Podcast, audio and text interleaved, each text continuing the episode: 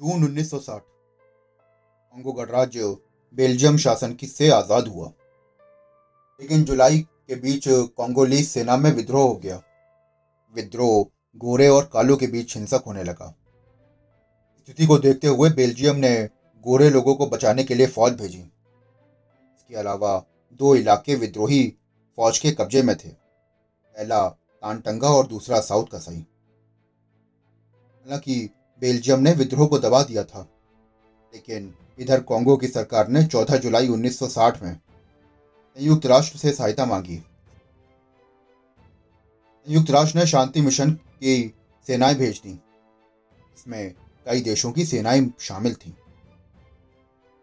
जून 1961 जून 1961 में ब्रिगेडियर के एस राजा के नेतृत्व में निन्यानवे इन्फेंट्री ब्रिगेड के 300 जवानों के साथ कैप्टन गुरबचन सिंह सलारिया जी भी कांगो पहुँच गए। संयुक्त राष्ट्र ने कई बार प्रयास किया कि कांगो सरकार और कांटंगा के विरोधियों के बीच में समझौता हो जाए, लेकिन सब बेकार साबित हुआ। अंततः संयुक्त राष्ट्र ने शांति सेना को बल प्रयोग करने का आदेश दिया। कांटंगा विरोधियों ने पूरे शहर में रोड ब्लॉक्स बना रखे थे। शांति सेना के साथ गए। भारतीय फौजी गोरखा राइफल्स के मेजर अजीत सिंह जी को भी पकड़ लिया था उन लोगों ने और बाद में उन्हें मार डाला। इस नृशंस हत्या के बाद संयुक्त राष्ट्र ने विरोधियों से निपटने के सख्त आदेश दे दिए। अभी 4 दिसंबर 1961 में एलिसा बेथवेल के शहर और पास के एयरपोर्ट के बीच काटंगा विद्रोहियों ने कई सारे रोड ब्लॉक्स खड़े कर दिए।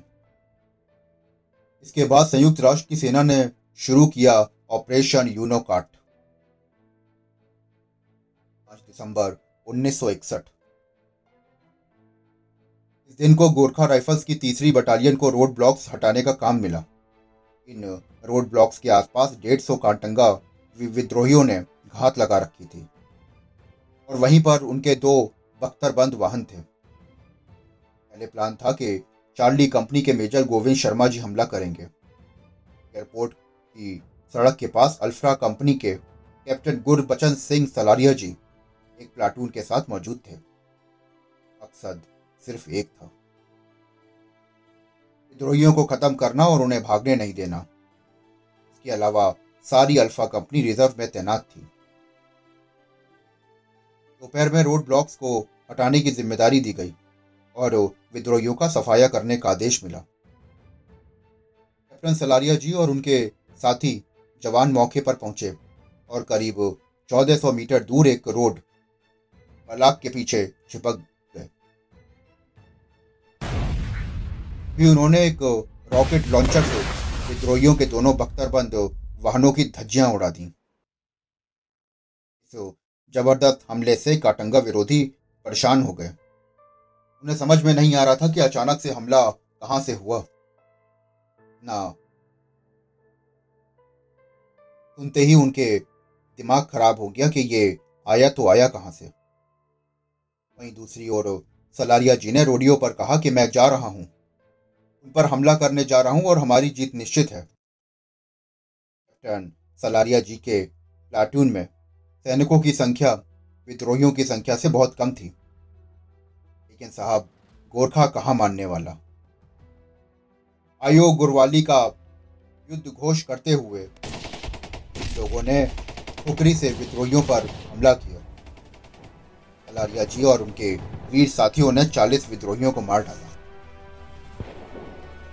मौत का यह भयानक मंजर देखकर बाकी विद्रोही भाग निकले। अभी विद्रोहियों की एक बंदूक से दो गोलियाँ निकली और वो दो नापाक गोलियाँ सलारिया जी की गर्दन को चीर कर निकल गई।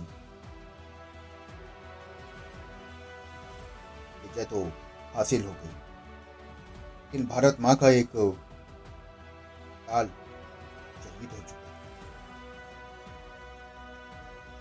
वो अपने देश का नाम फिर से इतिहास के पन्नों में लिख चुका था।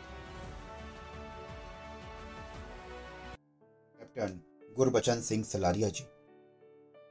विभाजित भारत के पंजाब राज्य के शकरगढ़ में 29 नवंबर 1935 में जन्मे थे। उनके पिता Munshi Ram ji.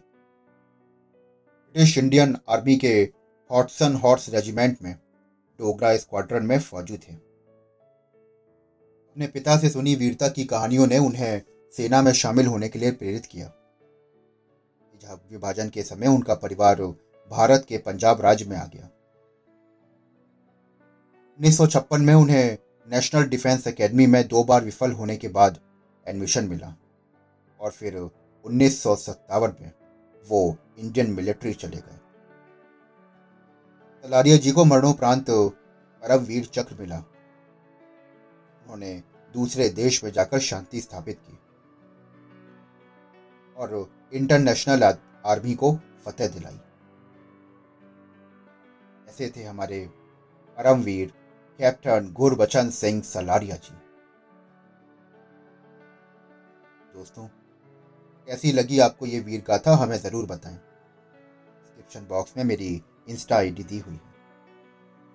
मैं फिर मिलता हूँ आपसे एक और वीर गाथा के साथ। जय हिंद।